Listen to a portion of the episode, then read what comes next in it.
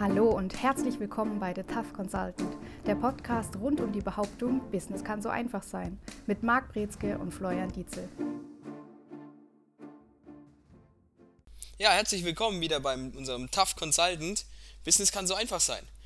Heute mal mit dem Thema die Entscheidung Nein zu sagen. Vorab die Frage, standest du kurz vor der, vor kurzem mal vor der Entscheidung, einfach mal Nein zu sagen? Ja, ähm, wir haben vor kurzem nicht nur mal ebenso Nein gesagt, sondern wir haben in der Krise unsere gesamten, nicht gesamten, aber einen sehr großen Bestandteil unserer alten Stammkunden rausgeschmissen. Das heißt, auch da gab es dann Fragen zu, äh, macht ihr das noch? Und wir haben gesagt, nö. In, für mich hört sich das erstmal jetzt schon ziemlich dumm an einfach mal in der Krise, wo andere nach Aufträgen suchen, verzweifelt, versuchen, sich am Anker festzuhalten und du schmeißt dann einfach mal komplett die Kunden raus. Wie musst du. Richtig, also was wir gemacht haben ist, wir haben gesagt, die Krise ist die größte Chance für unser Unternehmen. Und grundsätzlich kann diese Krise die größte Chance für jedes Unternehmen sein. Man muss aber, und es klingt eben ein bisschen salopp, aber man muss dazu die Eier haben. Also man muss auftreten und sagen, was möchte ich jetzt?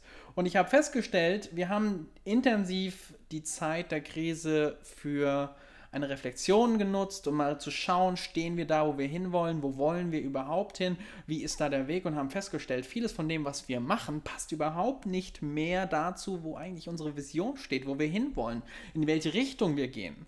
Und deswegen haben wir gesagt, okay, wir müssen was ändern. Und diese Zeit, die da gezwungenermaßen zur Reflexion gegeben war, war dann der Punkt für uns zu sagen, okay, wir müssen uns also nicht nur komplett aufstellen, anders aufstellen, neu positionieren, sondern wir müssen auch die Dinge aufhören, die uns auf einem Level lassen, auf dem wir gar nicht mehr spielen wollen. Und das ist der Ansatz, der hier heißt, okay, wir steigen auf, wir kommen größer, besser, stärker aus der Krise hervor und sagen, wir wollen jetzt die Zeit nutzen, das Ganze als Katapult umzusetzen.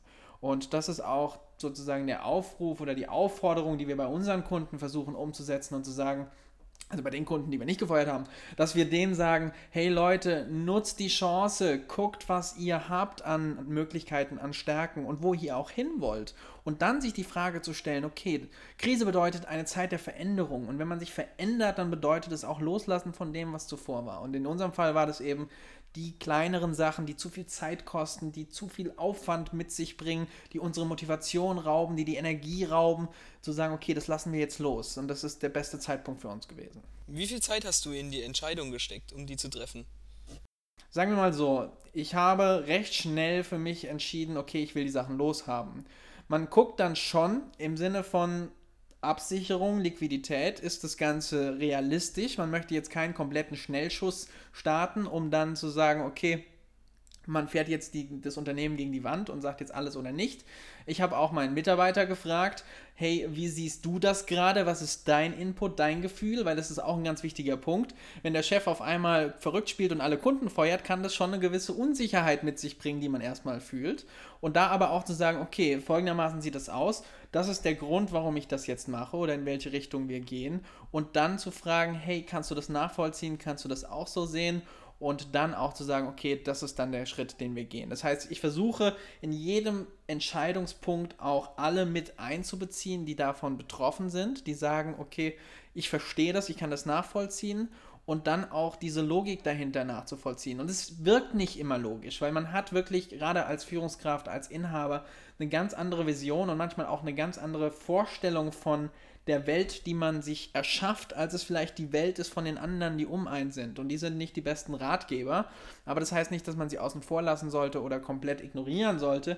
Aber es eben doch der Punkt ist, ich als Geschäftsführer, als Inhaber, als Unternehmen muss die Entscheidung fällen. Es nimmt mir keiner die Entscheidung ab. Und das ist einer der größten Fehler, den ganz viele machen. Die warten ab, was passiert von außen. Ganz viele haben die Chance nicht genutzt, mit der Krise sich aufzustellen. Die hatten die ganze Zeit die Möglichkeit, Entscheidungen zu treffen. Und auch jetzt treffen sie manchmal nur Entscheidungen, weil sie dazu gezwungen werden. Bestes Beispiel, wir haben früher für die IHKs gearbeitet und da war es der Punkt, dass wir, beziehungsweise das Online-Learning beispielsweise gar kein Thema war. Und jetzt, wo die Möglichkeit genommen wurde, tatsächlich persönlich Unterricht zu geben. Jetzt verwandelt sich das Ganze. Gab es die Chance schon vor fünf Jahren? Absolut. Und das ist eines der besten Beispiele, um zu zeigen, häufig tritt Veränderung nur dann ein, wenn der Druck von außen so groß ist, dass dann was geformt wird. Und wir haben gesagt, auch das nutzen wir als Chance, als Sprungbrett und nicht als Störung.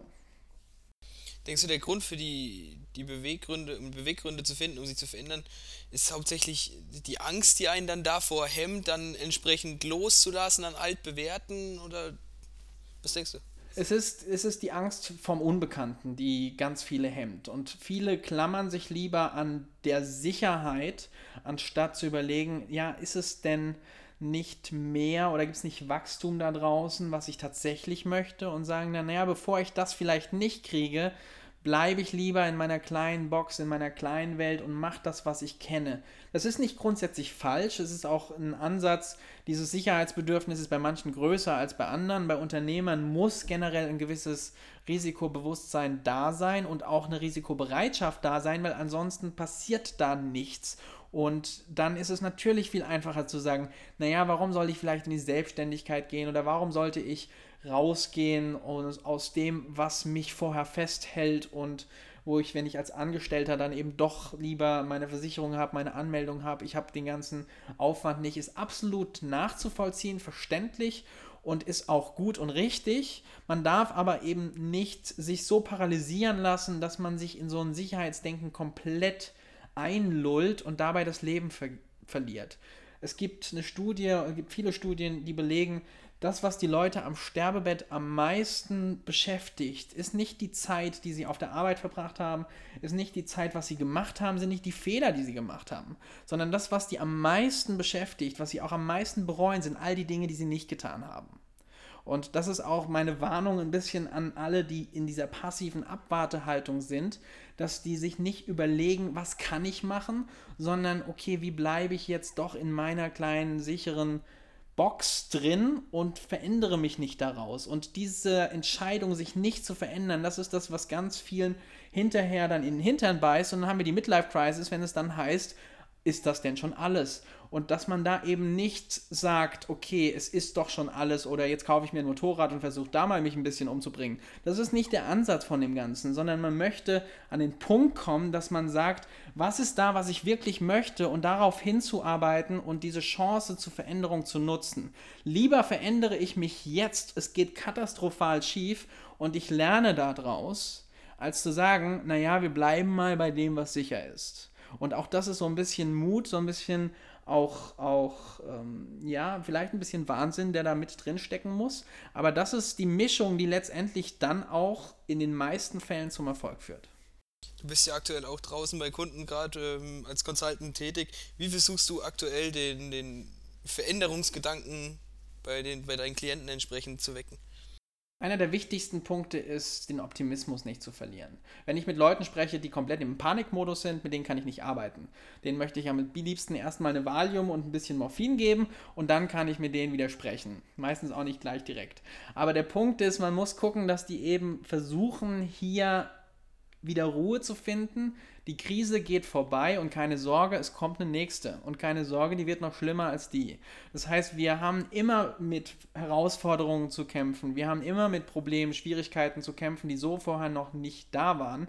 Und das ist auch das, was generell die Menschheit fast ausmacht, möchte ich sagen, dass wir immer wieder in neuen, schwierigen Gegebenheiten uns neu anpassen, weiterentwickeln, Fortschritte machen, vervielfältigen und auch Neues dazulernen. Und das ist auch das, was ich grundsätzlich den einzelnen Kunden sage. Leute, es geht weiter. Aufgeho aufgehoben heißt ähm, auch manchmal aufgeschoben. Das heißt, die Dinge, die jetzt abgesagt werden müssen, heißt nicht, dass die nie stattfinden. Auf der anderen Seite heißt es auch, jetzt ist die Chance, sich darauf zu konzentrieren, was man mitnehmen möchte. Ich habe das in der anderen Episode schon gesagt, eines der wichtigsten Punkte ist, sich zu überlegen, sich in die Zukunft zu setzen und zu sagen, in fünf Jahren, wie möchte ich auf diese Krise zurückblicken? Und dann hat man eine neue Vision, dann hat man auf einmal eine neue Möglichkeit zu sagen, ja, will ich sagen, ich habe zu Hause faul auf meinem Hintern gesessen oder will ich sagen, ich habe richtig die Ärmel hochgekrempelt und äh, Dinge umgesetzt. Ich weiß es bei mir im Unternehmen, in der Zeit, in der die Dinge abgesagt wurden, wir haben morgens um sieben angefangen und haben abends um sieben aufgehört. Und das ist der Unterschied zu denen, die sagen, naja, dann machen wir jetzt mal ein bisschen zu Hause Urlaub. Ist eine Möglichkeit, ist ein Ansatz, aber ist häufig nicht das, wo ich sage, das möchte ich gerne getan haben.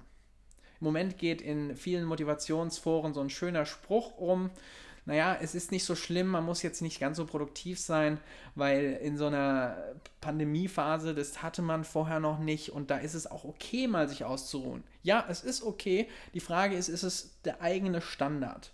Und meinen Kunden möchte ich auch nicht verrückt machen, jetzt, dass das mehr oder weniger hier Notwendigkeit besteht, dass alles im Argen liegt, aber es ist eine Chance und die will genutzt sein. Und das ist das, wo ich auch so ein bisschen so eine Dringlichkeit verspüre, auch zu sagen, nee, wir machen jetzt mal mehr oder weniger die Schotten dicht. Und wenn wir dann zum Kunden unterwegs sind, dass wir denen sagen, hey Leute, guckt auf eure Stärken, guckt auf das, was ihr könnt und versucht das in neuer Kombination rauszubringen, euch neu aufzustellen, neu zu positionieren und damit zu überzeugen. Ich denke auch, die ganzen Probleme, die dann mit den aufeinanderfolgenden, in welchem Zeitraum auch immer Krisen einhergehen, sind einfach verschiedene Sprungbretter, die zu Innovationen führen, wo dadurch, wo da, woraus dann auch völlig neue Geschäftsfelder daraus sich entsprechend entwickeln können. Richtig, also Kreativität ist erstmal die Anordnung von Bekanntem auf neue Art und Weise. Das ist so das, was wir unter ja, häufig schwacher Kreativität bezeichnen. Wenn wirklich was brandneues rauskommt, dann haben wir starke Kreativität. Aber diese schwache Kreativität reicht häufig schon aus im unternehmerischen Feld und es ist gar keine Wertung, dass das eine gut oder das andere schlecht ist. Aber dass man auf einmal sich neu zusammensetzt, die, die, die Talente sich anschaut, ich wollte schon Toiletten sagen, dass man sich die Talente anschaut, die Skills, die Fähigkeiten, die man hat und die neu verbindet, auch Verbindungen herstellt, die man vorher nicht hatte und dann sich überlegt, okay, was könnten wir damit jetzt für unsere Kunden, für unsere Lieferanten tun? Und manchmal heißt es auch wirklich die Branche zu verlassen, manchmal heißt es ein neues Produkt, manchmal heißt es, wie in unserem Fall, wir müssen jetzt Dinge einstampfen, aufhören zu tun, weil die nicht mehr auf dem Level sich befinden, wo wir uns befinden wollen. Und dazu gehört es Mut, dazu gehört es auch eben den Schritt nach vorne. Und das ist das, was auch diese Kreativität mit sich bringt, weil man noch nicht genau weiß, wo sich das Ganze hin entwickelt. Fand ich recht interessantes Beispiel aktuell gerade. Die ganzen Schnapsbrenner, die ihren, ihren Schnaps gebrannt haben, die dann auf einmal kommen und sagen, hey, was machen wir? Wir produzieren eigentlich Alkohol. Was ist in Desinfektionsmittel drin? Alkohol. Lass uns Alkohol produzieren für Desinfektionsmittel. Das ist gerade ein Beispiel, was mir dazu ähm, einfällt. Was mich dazu auch noch ähm, interessieren würde, sollte ich generell Dinge, die mir keinen Spaß machen, entsprechend abschießen. Knallhart gesagt. Generell muss man natürlich hier aufpassen, was für eine Definition von Spaß hat man. Also wenn man jetzt Spaß als eine kurzlebige Emotion sieht, wo man mal hier Spaß hat, mal da Spaß hat und es gibt solche Schmetterlinge, die immer von einem springen aufs andere springen und nie was für sich langfristig begeistern können, dann kann das auch eine gefährliche Sache sein, weil eben doch Konsistenz, Vertrauenswürdigkeit und auch dieses Gefühl von Expertise, das baut sich über eine Zeit auf, das baut sich über Erfahrungen auf, das baut sich über einen langen Zeitraum auf. Und irgendwann ist der Zeitpunkt gekommen, zu sagen, okay, haben wir die Erfahrungen, haben wir die Kompetenzen, haben wir die Expertise, um das neu zu verpacken, neu anzubieten. Und da ist der Punkt tatsächlich so generell von Unternehmenssicht her, oder auch in Vertriebsseminaren geben wir das häufig das Beispiel. Wenn Sie fünf Kunden haben und einer regt Sie richtig auf und Sie müssen mit dem reden und dann haben Sie hinterher keine Energie mehr, sich mit den anderen vier Kunden zu unterhalten und die so zu bearbeiten, dass Sie da das gleiche an Umsatz haben. Und es gibt natürlich rechnerische Notwendigkeiten, also wo man dann sagen kann, gut, wir können diesen Kunden so nicht abgeben, auch wenn er uns jetzt keinen Spaß bringt. Es gibt eine schöne Definition von Erfolg, die besagt, Erfolg ist die Dinge zu tun, die der Erfolglose nicht machen möchte. Und da steckt durchaus Wahrheit hinten dran, dass man natürlich ein paar Dinge macht, die vielleicht weniger Spaß machen und deswegen machen es viele Leute auch nicht. Aber man macht es trotzdem oder gerade weil man sagt, man hat mehr vor sich und möchte mehr erreichen und möchte dieses Wachstum eben für sich sichern. Und dann bedeutet es auch an dem Punkt vielleicht Dinge mal durchzustehen oder zu machen, die im ersten Schritt nicht den Spaß bringen. Langfristig bedeutet es aber auch, und da widerspreche ich einigen, die hier sagen, man soll nicht das machen, was einem Spaß macht. Wenn man das macht, was einem Spaß macht, und da lehne ich mich so ein bisschen an die Philosophie von Steve Jobs an, der gesagt hat, nur dann, oder Bill Gates wäre auch ein Beispiel, nur dann, wenn ich den Spaß an der Sache habe, nur dann bringe ich auch die Motivation und die Leidenschaft mit, das langfristig zu machen und überhaupt diese notwendige Kompetenz, Expertise und Aufstellung umzusetzen, die ich brauche, damit ich da lande, wo ich sein möchte. Es gibt keinen Übernachterfolg. Lediglich die Presse, nur der Auftritt von diesen Profilen in Magazinen von den Reichen und Schönen, wie sie über Nacht berühmt geworden sind. Was wir nicht sehen, sind die Jahre der Übung, der Vorbereitung, des Scheiterns, des Weitermachens, Weiterversuchens. Und das ist so ein essentieller Bestandteil, der wird häufig vergessen. Und deswegen haben wir auch häufig diese kleinen Hype-Unternehmen. Ja, die können mal von 0 auf 100 recht schnell kommen, weil da vielleicht was Neues drinsteckt. Wenn da aber nicht die Begeisterung langfristig bleibt, dann sterben die auch wieder ab. Und da sieht man eben den Unterschied zwischen denjenigen, wirklich die Begeisterung reinstecken und sich auch so ein kleines Lebenswerk aufbauen, nicht für, nur für sich, sondern auch fürs Umfeld, für die Familie, für die Gemeinde, für Stadt, fürs Land, für die Welt. Und das ist dann der Punkt, wo man sagt, jetzt hat man so eine Mission gefunden. Ich denke da beispielsweise an Tony Robbins. Das ist so einer der Life-Coaches, der weltweite Berühmtheit erreicht hat mit seinen Seminaren. Und der macht das seit 1970, glaube ich. Ende der 70er hat er, glaube ich, angefangen. Der macht das jetzt seit über 30 Jahren, 40 Jahren.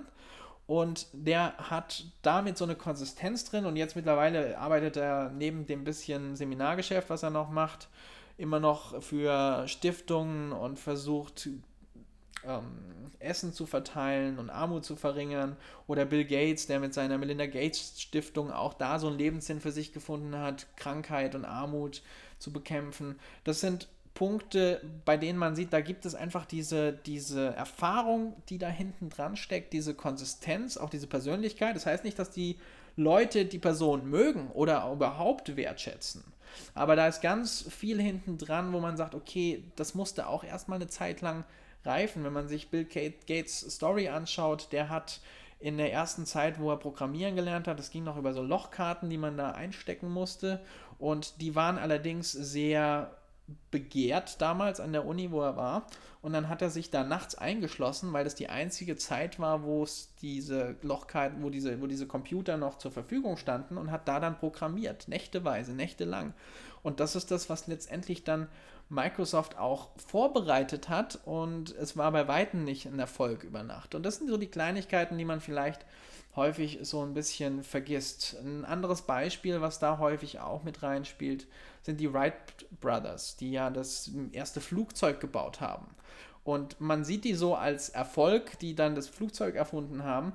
Aber die Geschichte von diesem ersten Holzding, was gerade mal nicht so abgestürzt ist oder acht Sekunden länger gebraucht hat, um abzustürzen, bis zu den Fliegern, die wir heute haben und dem Luftverkehr und dem ganzen, der ganzen Infrastruktur, bis hin zur Raumfahrt, diese Geschichte ist bei weitem kein Übernachterfolg mit drin. Also es sind die Dinge, die häufig sich bei uns im Kopf so festsetzen, das muss so schnell gehen, das muss so rapide gehen und das muss alles Spaß machen. Das sind so Bilder, die häufig so ein bisschen entgegen dem sprechen, für das, was Erfolg steht.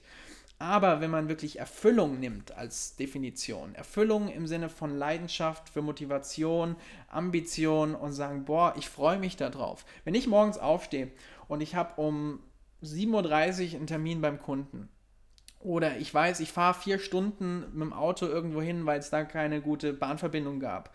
Und dann stehe ich morgens um 5 Uhr auf oder um 4.30 Uhr oder um 5.30 Uhr und ich freue mich, als würde ich in Urlaub fahren.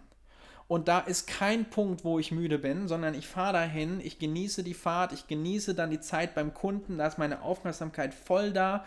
Und ich könnte, wenn ich Seminare gebe und ich bin morgens um neun im Seminar bis abends um sieben, acht, neun geht es teilweise und ich bin immer noch am Ende genauso wach und, und aktiv und begeistert von der Sache, wie ich da anfange. Und wenn es über drei, vier Tage geht, dann bin ich auch nicht am dritten Tag ein bisschen müde oder habe langsam genug, sondern da ist Spaß dabei. Ich könnte das von morgens bis abends machen und das ist halt das, wofür ich brenne und das ist auch, was meine Kunden haben. Die haben dieses Brennen in sich und das ist es manchmal, was man nur wachkitzeln muss und das ist es, was Unternehmen und was Erfolg am Leben hält. Habe auch noch ein nettes Beispiel dazu, zu der ganzen Sache, weil die Überzeugung, die Erfüllung damit einhergeht.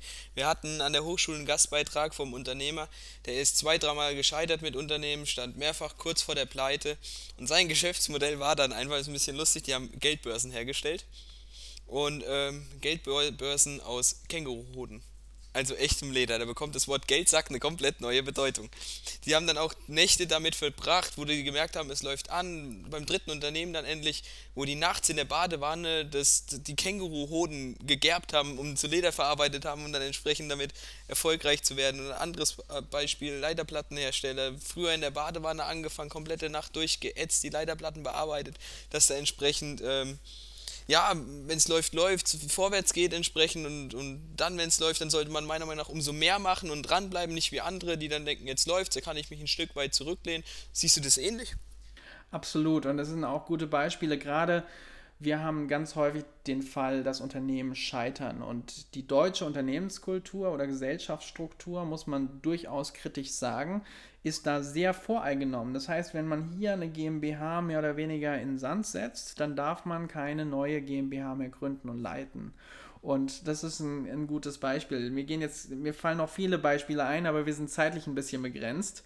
Eins vielleicht noch, ähm, Fehler machen ist wichtig. Google hat es beispielsweise eingeführt, dass Leute, die bei denen arbeiten und Projekte starten, umsetzen, die scheitern, kriegen einen Bonus. Das heißt, man möchte da wirklich dieses, diesen Ansatz erneuern, zu sagen, scheitern oder dieses vermeintliche Scheitern, das heißt dieses, ja, Fehler machen, weitermachen, Neues probieren, das ist das, was man belohnen möchte, nicht das, was man wirklich ähm, gesellschafts- und sozial nicht akzeptabel machen möchte.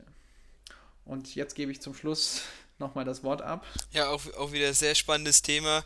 Unser Tough Consultant hat wieder bewiesen, wie einfach Business sein kann, wie man mit der Situation umgeht, um entsprechend dann auch zu handeln. Vielen Dank für dieses Mal und bis zum nächsten Mal.